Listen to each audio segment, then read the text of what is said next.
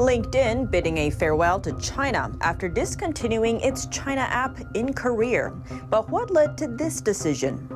You will get a job in the Chinese government one day. That's what prosecutors say the mom of a U.S. sailor said to encourage her son to deliver military secrets to China.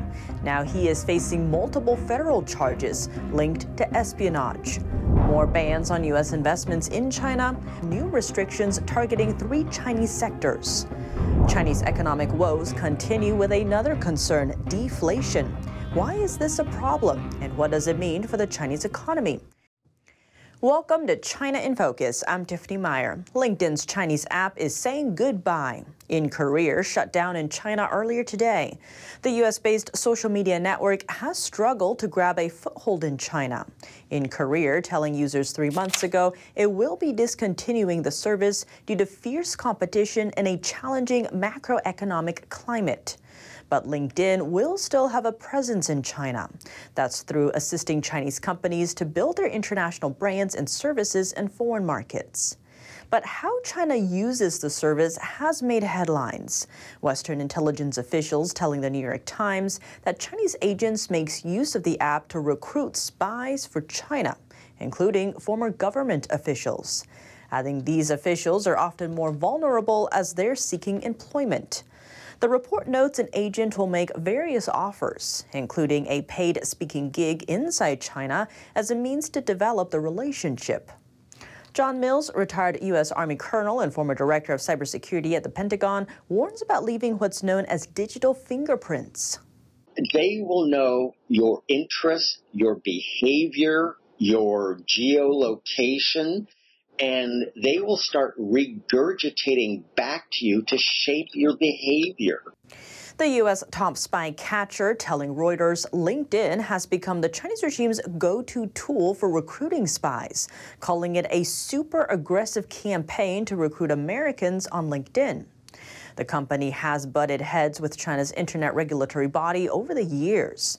A New York Times article in 2021 noted LinkedIn refused to control political content. Chinese officials then required the company to perform a self evaluation and suspended the company's ability to sign up new users in China for a month. In a 2022 transparency report, LinkedIn noted it got 43 requests from the Chinese regime to remove content. It complied with all but one. LinkedIn gave no explanation to why one request from Beijing stayed unresolved. A follow up on the U.S. Navy sailor charged with providing sensitive military information to the CCP to get a job with the Chinese government one day. That's what a mother said to encourage her son to sell out confidential military secrets to China. That's according to a U.S. prosecutor who made the accusation towards the mother at a federal court hearing Tuesday, alerting the judge not to release the arrested soldier, Jinchao Wei. The 22 year old is one of the two U.S. Navy sailors arrested in suspicion of spying for Beijing. Currently, they are facing an espionage charge, which includes collecting and delivering information to aid foreign regimes. It also includes helping Beijing access information of U.S. Navy wartime exercises and critical technical material. Both of them pled not guilty. Wei was born in mainland China. As a green card holder, he was eligible to join the U.S. Army. The Chinese Communist regime's efforts of spying on its biggest rival, the United States, are rising. However, a U.S. immigration program might open the gate for foreign intelligence agents. A U.S. visa program known as EB 5 requires a minimum foreign investment of 800,000 U.S. dollars. Even though China might have seized a loophole of sending its trained spies to the U.S., American lawmakers still reauthorized the EB 5 for the next five years. The program has brought Washington more than $40 billion since its establishment in the 1990s. A fresh wave of U.S. investment bans aimed at China is in the works. The new restrictions are designed to safeguard valuable American knowledge and money from flowing to three key Chinese sectors. NTD's Iris Tao has more from the White House. President Biden on Wednesday signed an executive order to ban certain U.S. investments in Chinese artificial intelligence, quantum computing, and semiconductors. Biden writes in the executive order that such sensitive technologies can be used for the military, intelligence, and surveillance by countries of concern, which constitutes, quote, an unusual and extraordinary threat to the national security of the United States. Biden adds that certain U.S. investments risk exacerbating this threat, and he thereby declares national emergency to deal with this threat. The latest move comes amid growing bipartisan concerns over threats from the Chinese Communist regime. The Biden administration last year restricted exports of advanced chips to China, and he stressed today America invented these chips. You all know semiconductors are those little small computer chips about the size of any fingertip that affect nearly everything in our lives, from cell phones to automobiles, refrigerators, to the most sophisticated weapon system. Meanwhile, the administration has stressed for months that any restrictions placed on U.S. investments in China will be narrowly tailored. These are tailored measures.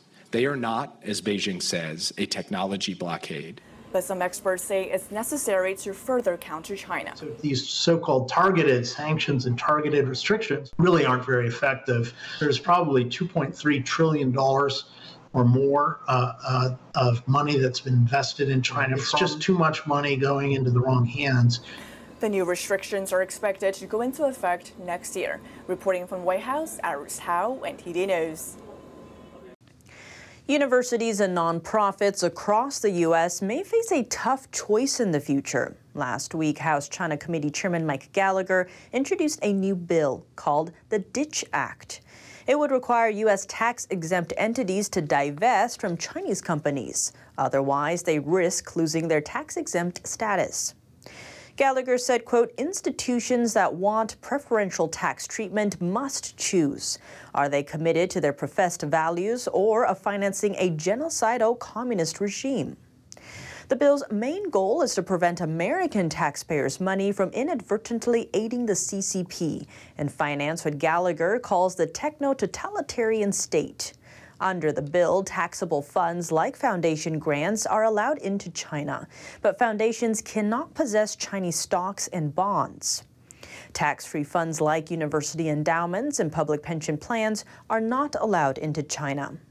A waiver can be granted if an organization's need to keep a specific Chinese investment is more important than the potential risks to national security. While the rest of the world is grappling with inflation, China is dealing with another concern its falling prices. As the country is struggling to get demand going again, it looks like it's sliding into deflation. China's consumer prices fell in July for the first time in more than two years, with the price of goods leaving the factory also in decline. What does this mean for the Chinese economy? Here are the details. The National Bureau of Statistics said Wednesday that the consumer price index dropped 0.3% year on year in July. It was the first decline since February two years ago. The producer price index also fell for a 10th consecutive month, down 4.4% and faster than forecast. Markets are worried China has entered an era of much slower economic growth similar to Japan's lost decades. That saw consumer prices and wages stagnate for a generation. China's post health crisis recovery has slowed after a quick start in the first quarter. Demand at home and abroad weakened, and policies to support the economy failed to shore up activity. The data comes a day after the trade figures showed exports and imports both slumped in July. For now, authorities are downplaying concerns about deflation. Last month, the central bank said there would be no deflationary risks in China in the second half of the year, though it did say the economy needs time to return to normal after the health crisis. Now there is pressure on Beijing to release more direct policy stimulus, as the stock market is mostly underwhelmed by the lack of firm action. Policymakers have recently announced measures to boost sales of cars and appliances but some market participants say stronger stimulus is needed. Investors have waited for policymakers to inject stimulus after last month's Politburo meeting.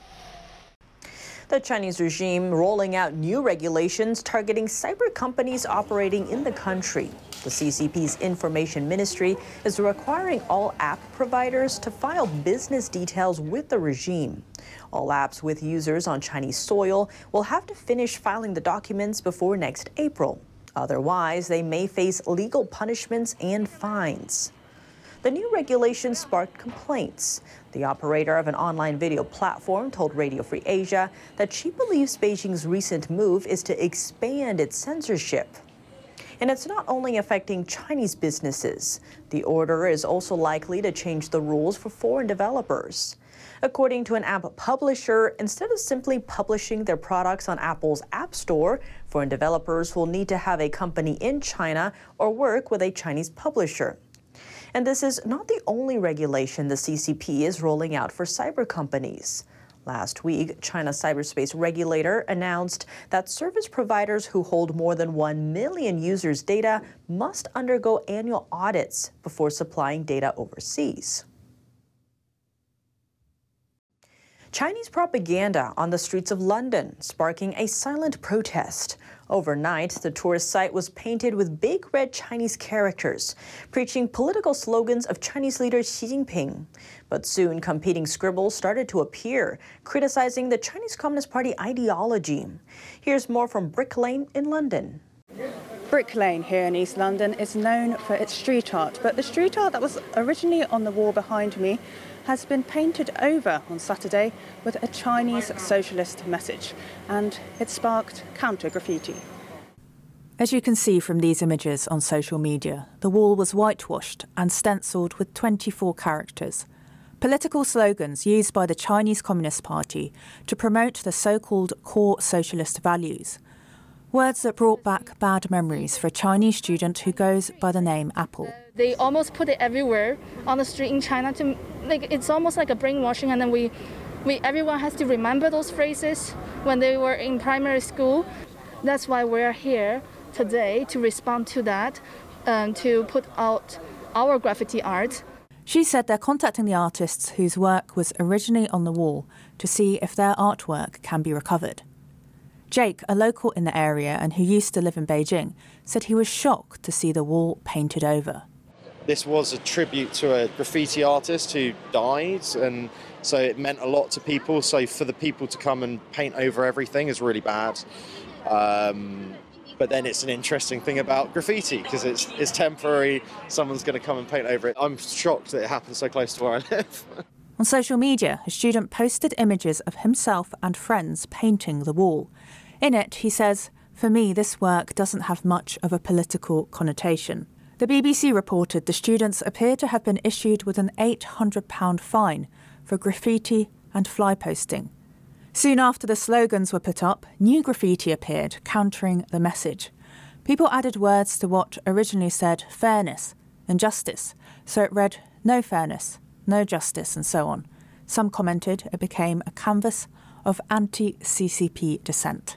Exiled Chinese author Ma Jian told us his first reaction when he saw the 24 characters on the wall. These young students don't know the history of the Chinese Communist Party because since 1949, violent revolution, the opposite of civility, has been the values taught in China. So children who grew up in that environment, as well as their parents and grandparents, all these generations grew up holding the opposite values as we do today. 包括他们的爷爷奶奶一代一代的价值观，都与我们今天的价值观是相反的。Human rights campaigners said they stood in support of the dissenting graffiti, with Benedict Rogers saying, I wholeheartedly applaud, support, and stand in solidarity with the brave mainland Chinese who stood up against this and responded with counter graffiti in Brick Lane. Jane Worrell, NTD News, London. Top U.S. officials met with a Chinese envoy in Saudi Arabia during a summit about ending the war in Ukraine. The U.S. State Department called Beijing's presence at the meeting productive. We have long said that it would be productive if, for China to play a role in ending the war in Ukraine if it was willing to play a role that respected uh, Ukraine's territorial integrity and Ukraine's sovereignty. The summit was held over the weekend in the Saudi Arabian port of Jeddah. It aimed to draft key principles for ending the war in Ukraine. U.S. National Security Advisor Jake Sullivan and Deputy Secretary of State Victoria Nuland attended. They had a brief meeting with China's Special Envoy for Eurasian Affairs and former ambassador to Russia, Li Hui. The Chinese regime repeated its controversial proposals for a ceasefire. The U.S. State Department didn't address the details of the meeting. The meeting came amid heightened tensions between the U.S. and the Chinese regime. Just over the weekend, the U.S. State Department criticized Beijing for attacking a Philippine ship in the South China Sea. That's followed by the Navy's recent response to Chinese and Russian warships approaching Alaska. Another big story to look out for U.S. taxpayers may get angry. Public records show their tax money may be going to an illegal Chinese biolab with over 20 infectious agents inside, operated and hidden in California. That report and more coming up tomorrow on China in Focus. But coming up today, struggling to revive demand, China's economy is teetering on the edge of deflation. Its consumer prices fell in July for the first time in more than two years. And factory gate prices are also in extended decline. Why is deflation a problem? And what does this mean for China's economy? We sat down with Anders Corr, a geopolitical expert and publisher of the Journal of Political Risk, for details. More on that after the break here on China in Focus.